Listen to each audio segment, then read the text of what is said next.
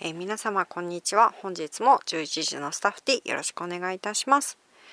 えー、本日はですね4月28日よりシネマと新宿心斎橋にて公開が始まっております。犯罪都市をご紹介いたします。もう犯罪都市はですねあの全てが大好きすぎる作品で、えー、本気で語るともう2時間半もう上映時間よりも長くなるんじゃないかってなってしまうのでちょっとなるべくまとめていきたいと思っております。えーとですね、犯罪都市本当公開作品を聞いた時にまずあのマドンソクさんとユンゲさんがさんが共演でで、えーと、刑事と,、えーと、犯罪組織のドンどっちがどっちって考えた時にですねえっとえこれ逆じゃない？って何回も韓国のそのキャストニュースを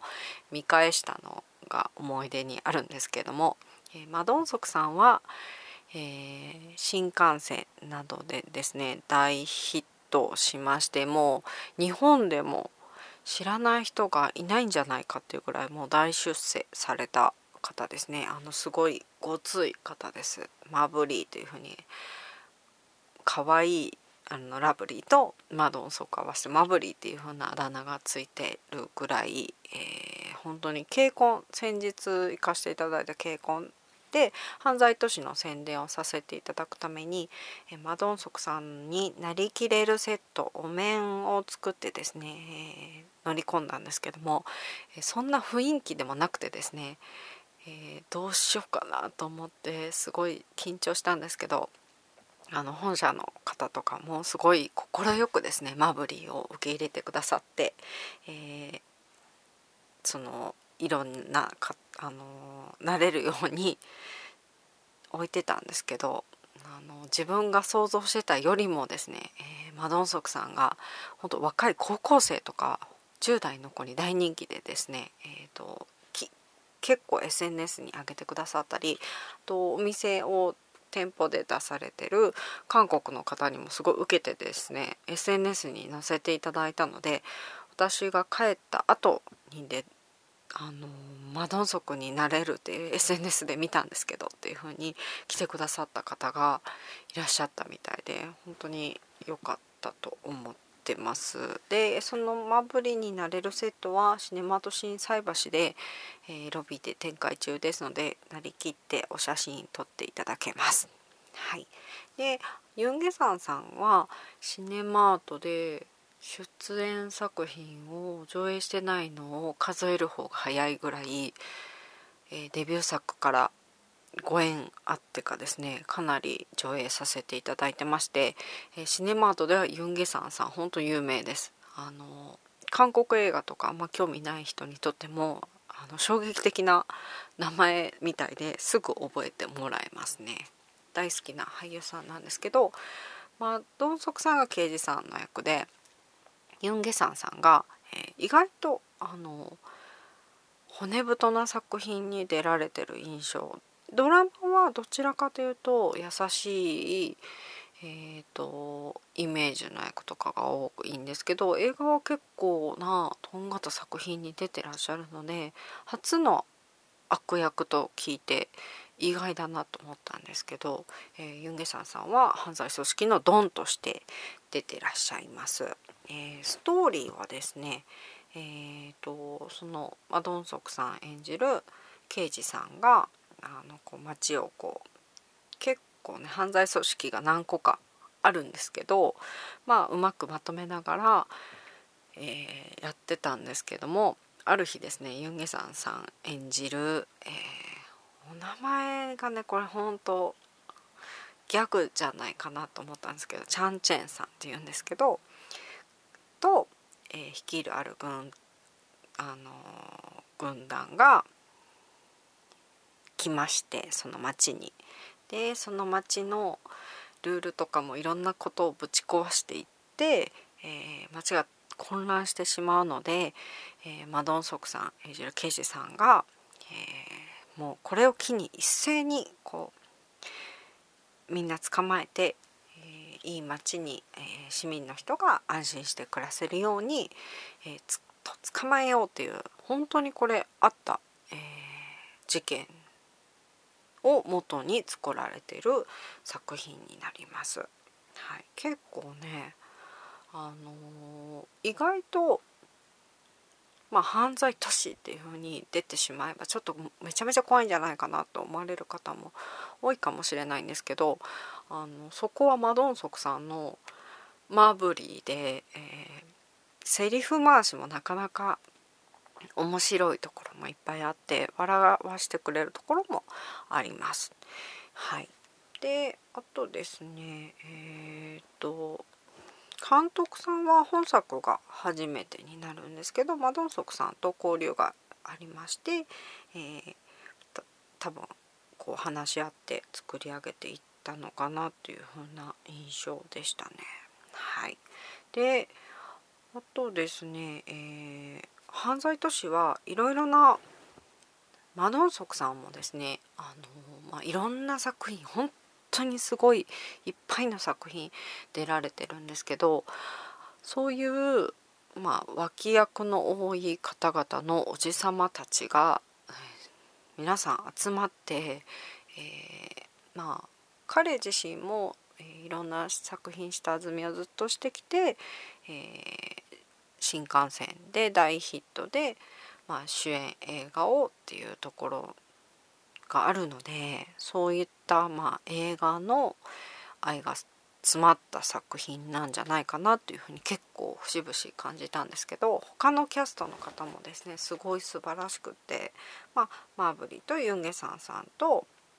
えーと、先日ご紹介しました、え、タクシー運転手にも出てらっしゃいますチェ・ギファさんが出られてます。あのおじ様ですね。今回はあのタクシー運転手の時みたいな怖い感じじゃなくて、えー、結構優しい印象になってます。あとチョ・ジェヨンさんです。ちょっとピンとこないですかね。あの気候号で、えー、出られてたり、えーと、太陽の末裔ですごい嫌な役してた方いるじゃないですか。あの方です。あの映画によく出られてる好きな俳優さんがドラマに出てるとすごいあの母にドヤ顔で紹介してし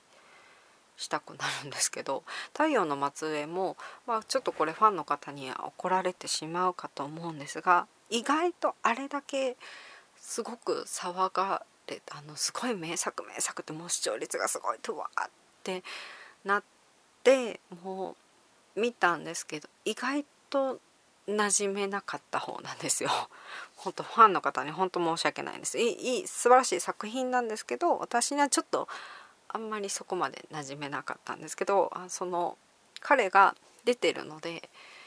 楽しみに見ていたっていうのもあります。はい、で、えー、あとですね、えー、本作で何と言っても、えー、外せないのがチン・ソンギュさんです。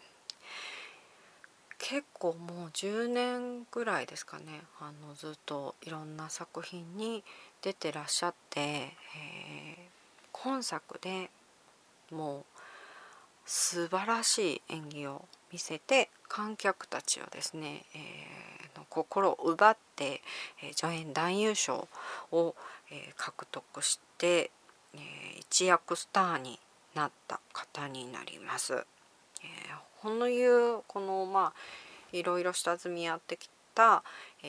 ー、マドンソクさんが主演でいろんな仲間と作り上げた作品でさらに新しいスターを作ったっていうのがかなり胸熱にもうかなりですね、えー、勝手に盛り上がってしまう、えー、私なんですけどもチン・ソンゲさんは、えー、出演作品見てあ知ってる知ってると思ったんですが本当に、えー、ちらっとしか映ってない作品も多くてですね「えー、グッド・バッド・ウィアード」はもうほんとブワーって一瞬ですし「えー、花香る歌」ではあそうやそうや出てたって知ったかぶりしたんですけれども、えー、ある韓国のあのこの犯罪都市ですごく有名になったのでいろんな作あのドラマじゃないやそのテレビでインタビューを受けてらっしゃっていろんな作品に出てたっていうこのここの映画でこのシーンだよっていうのがあったんですけどあのなんとですね花薫歌では声だけの出演っていうちょっと知ったかぶりして、えーすいませんってなったんですけどあとこの前、えーやってましたザ「ザ・メイヤーであのある印象的なシーンで出ていらっしゃいます。なのであの、まあ、本作で気になって、えー過去の作品見ようとしてもなかなかちょっとなので次の新たな作品を待っていただいた方がいいのかなっていう感じです。えー本作で、えー坊主頭でもうキレッキレの演技を見せてらっしゃって韓国語の方言もすごいですし、えー中国語も、えーすごくお上手だったりもう役そのものにしか見えないので、えー授賞式でですね僕はあの普通の韓国人ですよっていうのが 大受けしたぐらい、えー俳優さんで演じていらっしゃるのを忘れてしまうぐらい狂気な演技をされてます。で、えー映画見た後ですねインタビューとか、えーもしお時間あれば見ていただきたいんですけどあの本当に声の小さい上品な喋り方をされて、えー奥様ずっと支えていただいてたみたいなんですけど奥様に、えーこう感謝の気持ちを伝えたりとかしてるあの雰囲気全くあの映画と違うのでそのギャップもびっくりしていただいたらいいんじゃないかなと思います。えここまでがですね、えーまあ、ネタバレあんまりなしのお話になります。でここからはですね少しというかネタバレがありますのでご鑑賞いただいた後によかったらもう一度聞いていただけたらと思います。えーまずはですね、えー犯罪都市カメオ出演していらっしゃるんですよ。私の、えー先日シグナルをやっとのことで見終えました、えーチョジヌンさんですねあ大好きな俳優さんなんですけどもシグナルを見てからちょっと男性として意識しすぎて、えー、と新作のあの場面写真とか見るだけでドキドキが止まらないんですけどもチョジヌンさんが、えー、カメオ出演特別出演されております。で、えー、と見た瞬間ですねわーって声が出てしまったんですけど私の個人的な感想としましては、えーこれってあの名作最後まで行くのあの人なんじゃないのっていう風に見えました。なので、えーご鑑賞いただいた後ですねまだご覧いただいてないのであれば是非合わせて最後まで行くを見ていただいてもいいんじゃないかなとシネマと心斎橋で1000円で DVD 販売してます。とユン・ゲザンさんですね、えー本作は、えー初の悪役ということで体重を少し増やして、えー方言がですねかなり私にはツボというか衝撃を受けました。えー中なんていうか独特なその地域の鉛があるんですけどそこに完全に寄せてしまうとちょっと白々しいとかこの方言問題はかなりデリケートなんですよ。そこで、えーチャン・チェンという役柄を考えると彼のその人生自体を考えるとその方言だけにするとどうかなっていうところがあったみたいで、えー標準語を混ぜたりですね、えー彼なりユンゲさんさんなりの、えー表現をされててそこが私にはすごくツボで、えーさらにですね、えーそのユンゲサンさん演じたチャン・チェンを見ていてある映画のある役柄がすごい思い浮かんだんですね。であれってなんかど誰かなと思ってたんですけどあの映画見た後ですね犯罪都市についてもあのいろんな地域で舞台挨拶された、えー動画とかですねもうインタビューとかもうすごいびっくりするぐらい読み返したり見直したりとかしたんですけどあるインタビューで、えーその誰かが一致していたことにすごく嬉しかったんですけども、えー、と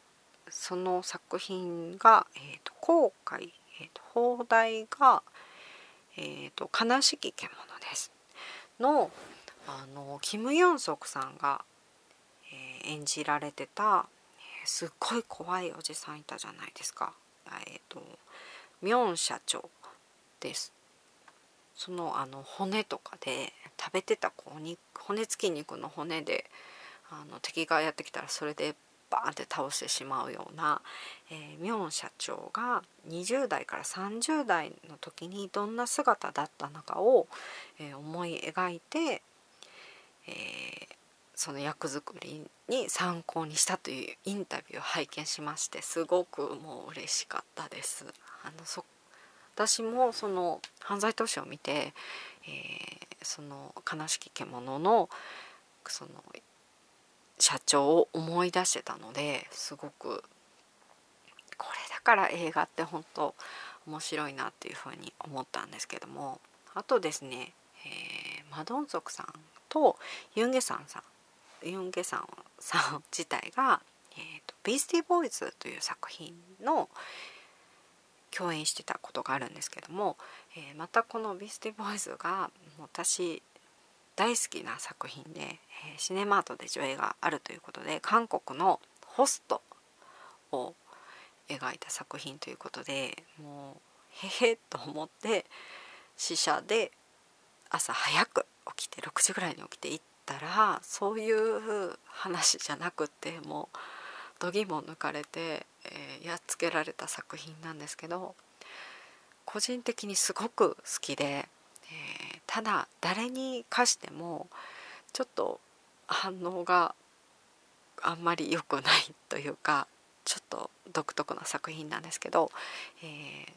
そのユン・ゲサンさんとマドンソクさんが共演されてる作品で、えー、マドンソクさん自体が、えー、そこまであの主演がユン・ゲサンさんとハジョンさんが共演してる作品でマドンソクさんはあのちょい役なんですね。ただえもう今ねほんとマドンソクさん見て怖い怖いと思われる方いらっしゃるかと思うんですけども、えー、あれあれって言ったらあれですけどかなり洗練されてちょっとこう変わってるんですよ。あのウィスティーボーイズに出られてる時って本当にえこの人って俳優さんですよね？っていうぐらいめちゃめちゃもうそういう人にしか見えない、えー、めちゃめちゃ怖いです。で、えー、お手洗いのシーンが、えー、印象的なんですよ。すごく見た後でも何年も経ってても覚えてるんですけども今回ですね犯罪都市の、えー、クライマックスシーンの、えー、お手洗いのシーンを見てですね勝手に、えー、これもまたですねこれはどこのインタビューとか見ても全然載ってなかったんで私だけのあの勝手なあれなんですけどビースティボーイズのそのお手洗いのシーンから経て、えー、今マドンソクさんとユン・ゲサンさんダブル主演で描いた映画で、えー、クライマックスのシーンでお手洗いのシーンが出てくるというのがすごく個人的にリンクしていて、えー、この犯罪都市自体はですね、えー、そういう刑事もの犯罪ものとして見ていただいてもうすごく娯楽としてもいいですし映画好きのマニアにとってはですねどこをとってもどんどん深く味わえる作品ですね。ぜひですね、えー、劇場で見ていただければと思いますほらめちゃめちゃ長くなっちゃいましたけれども意外とまだまだあの語りたいことはあったんですけどももうこの辺りでね終わりにしなければいけないんですけども犯罪都市